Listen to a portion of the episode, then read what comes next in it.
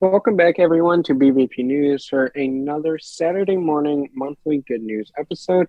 I am joining you this month. I think it's the first time in two months. I am very excited to be here on this Saturday morning. And let me tell you, Nick, off from what happened last night, I am very exhausted. I have my I have my hot chocolate. I was gonna say my coffee, but that would be a lie. I have my hot chocolate in hand and I'm ready to hear this good news. I was about to say, uh, coffee for you doesn't signal a good morning, it signals a desperate morning. And that's not what we have here this morning. Um, this is a very nice. If we morning. didn't have the good news, it would be a desperate morning. But we are here. We are here uh, with some good news. I've got my bathrobe, and at the moment, I just have uh, water with me because, well, it's going to be a lot of talking for me this episode. So, um, just water for now. You know, you guys don't need to hear the disaster that would come from me drinking anything else right now. Um, but it's a great morning. We're here. Everything's jolly, happy. Spirits are high. Um, and yeah, I'm glad to have you back here with us. You weren't here last time, where we honestly, um, I, I feel like we had some great stories last month. Um, not that this month is any different. I am very excited to share the stories this time around, but last month was great. I wish you could have been there for it, but I'm just glad you're back now. Me too. I always love these episodes, and I think everyone listening loves them too. Because there's just so much sadness, and let's be honest, there's a lot of sadness, there's a lot of difficult times right now in the world in the country, and just hearing good news one after another is just such good news. Well, you know, you've got stress. If you pay attention to things like politics and stuff like that, there's a lot of stress there. You got stress from your job. You got stress from your friends. You got stress if you have, you know, if you have kids, you might be experiencing kids running around all weekend. So, you know, there are little stressors all over the place. But we're here with good news, and good news, it just makes you smile. It makes you a little happier. It makes things seem a little easier. It gets you going for your day. So I'm just glad that we can be here and share some of this good news and hopefully make you guys smile as much as the stories make us smile. Well, with that beautiful little wordplay that you just did there, Nick, tell us what is the first good news story? Okay, first good news story comes from um, a hospital where two nurses had met um, right before the COVID 19 pandemic began. Um, so these two started going out. Their names are Kelsey and Jacob. And there was one day where Kelsey got a call up to the rooftop helipad uh, and was told that there was a patient to pick up. When she arrived, however, it was actually her boyfriend Jacob who was standing there ready to propose to her. A group of their friends were watching from a nearby building uh, through the window, and it was an immediate yes. There were celebrations on that rooftop helipad. You know, he swept her right off her feet, and it was just a beautiful, beautiful way to propose in those in that in that way. Talk about something straight out of a movie. that was kind of my thought too. I, I could imagine the scene. I could see it playing out in my head the entire time, and it just seemed so cinematic. See, Nick, this is one of those good news stories where you dream, like, you know how, like, there's always that, like, when you get to that point in a relationship when you propose to someone, there's always the conversation of, now you can't just get down on one knee at the restaurant. You have to do fun that she'll remember forever. Okay, that right there, that guy, you just put it on the next level. Yeah, well, and I felt it was so perfect, honestly, because, you know, again, they're both nurses. You know, they've both been working in this capacity all through the pandemic and all of that, and have been building their relationship through all of that. So I feel like the hospital, where it all began and where it's a lot of it's been built, most likely, I feel like doing it there, like you said, is going to is that next level. It's going to make it something to remember for sure.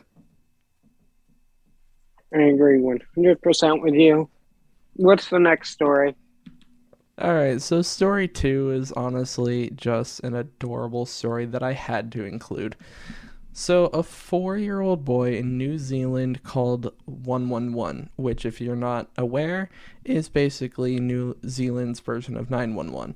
Um, so, he called the 111 dispatch, and the woman who was working dispatch at that point um, asked what was going on, and he said that he wanted uh, a policeman to come over uh, so he could show his toys to them. And instead of just dismissing the call, instead of just telling him not to call 111 or anything like that, she actually grabbed her radio, grabbed her police radio, and gave the address. She put out the address and um, and told any police officer that if they were free to go over and check it out, she actually said, "quote There's a four-year-old there who is wanting to show police their toys. Over." And again, she had encouraged any police officer who was free and in the area to go and stop by. And Constable Kurt did. He stopped over at this house, and the boy got to show Kurt his toys, and uh, Kurt turned on the lights for him and everything. And then obviously they had a talk. It, it was Kurt and the boy and the boy's parents had a uh, had a talk about when to call one one one. Um, just for emergencies and all that. But you know, he still went over. The boy got to show his toys, and Kurt had spoken after the fact, and he had been a member of the force for six years. And his thought process is that he wants everyone to have trust in the police office in the police force in New Zealand. Um, and so, even if that means taking calls that don't have to do with emergencies and don't have to do with, uh, like, you know, different services that would normally be fulfilled by the police, taking these calls is a way to build trust in all different age groups. And he was happy that he was able to, to, uh, get that trust from that boy and just have that special little moment. I love this. I, I love this good news story, but I love good like I love news stories in general when it's surrounding the area of like you know I think you've told the story before of where a child was scared that there was um ghost in the attic upstairs and he called the police and the cop came and you know went through the whole house with the kid and told him everything's okay like those stories they're they're they come out periodically and they all have their different variants of it. But I like I just love all those good news stories all around because I think it's like the cutest thing ever. It's adorable. It really is because it, they very easily could have just dismissed this call, could have reprimanded the the boy for not um or for calling the police or when it was an emergency or the parents yeah exactly. They could have reprimanded either either of those parties but they didn't you know? They checked to see if there was an available officer and that officer actually took the time to go over there and actually look at the boy's toys and actually you know and turn the lights on for him in the police car and to give that boy that you know that special experience he was looking for. Um, to build that trust and to you know just strengthen that community tie. Um, and it, it's just cool in my mind a little bit that this this comes from you know a different country too. You know we we don't just see this here in the US that it's going around in other countries as well. Yeah exactly. Well you got two good news stories. Can you top it with a third good news story?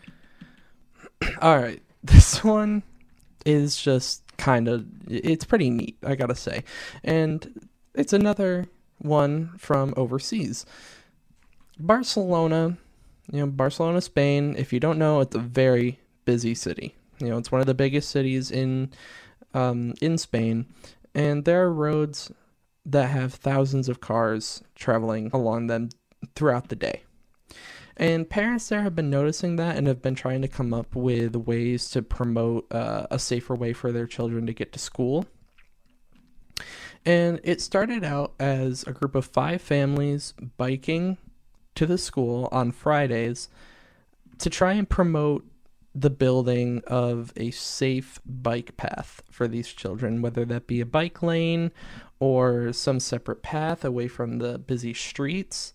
And now this has turned to hundreds of people gathering together to bike and rollerblade and scooter to schools together. Um, this has grown, you know, every week that they've done it. And now they even have a police escort to make sure that they arrive safely. And this is all, again, in an effort to advocate for a safe bike path for children to get to school. Now, they call it the Bicibús, or otherwise known as the bike bus. Um, and they're continuing to do this until their voices are heard and, the, and until they're able to um, to get this bike path, and they encourage any other parents in Barcelona to to join them. That's honestly a really cool story. It's very unique. I do have to say that, and it's it really has grown, and I find that so amazing. With many of the good news stories that you do report on, with how it starts out with something simple like that, but then it it escalates into something bigger like that, where now they're getting a police escort and it's every Friday and lots of people are involved. You know, and this is these are my I want to say these are either my favorite types of stories or close to because it's just that example of the community coming together on a certain on a certain matter that, like you said, started out small. Started out as five families just biking together to school on Fridays, you know, to, to just try and get the word out there about this whole thing. And then suddenly it became hundreds of people that do this on Fridays. A police escort needed to keep everyone safe.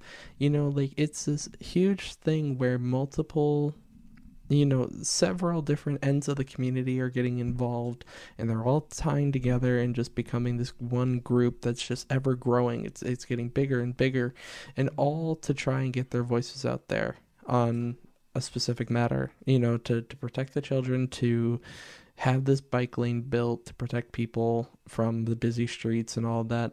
And I just love stuff like this. I love community stories like this and I thought it was a perfect one to introduce here. And again, from around the world.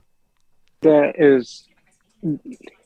How is it, Nick, that you always manage to sum these things up better than I always do? But we're basically saying the same thing. like, you know what? I'm just going to sit here, drink my hot chocolate, and let's hear that fourth good news story.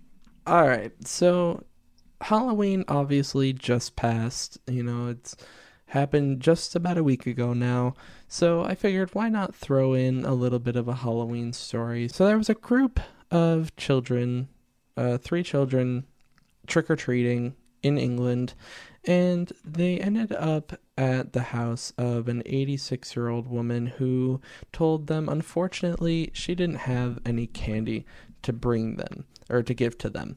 And they told her that's fine. You know, a little bit of that Halloween spirit and that joy and a smile is just as good. But then the children decided to then, um, you know, try to put a smile on her face. So they went to the store and they bought her some chocolates, a card, and a pack of muffins and returned to the house and gave those things to her and even threw in a 10 pound note. Um, and the, her grandson, the woman's grandson, had reported that you know she was absolutely lost in the joy of meeting these kids and, and what they did for her and um, her and her family are planning to give these kids gifts in thanks of their generosity um, because of just you know all the happiness that they were able to bring her by making this little gesture all started you know during trick or treating? You know, trick or treating is generally for the kids, but these kids didn't make the holiday about them and made someone else's day. You know, I'm sure it made a lot more than her day. It made her week, and you know, probably even something that she she, she will definitely remember forever. I know if that was me in that situation, I would remember that forever. Oh, absolutely. You know, it's like you said, trick or treating normally for the kids. You know, these kids are going out, they're dressing up, and they're looking for candy. They're going from house to house. Yet, yet they want as much candy as they can get. You know, it's just one of those holidays. But they come across this house and this woman who didn't have any candy And instead of getting upset or angry or anything like that, they actually went out of their way to stop trick or treating, go to the store, get her all, you know, get her these nice gifts, these chocolates and the muffins and the thank you card. They just went so above and beyond anything they had to do in this situation.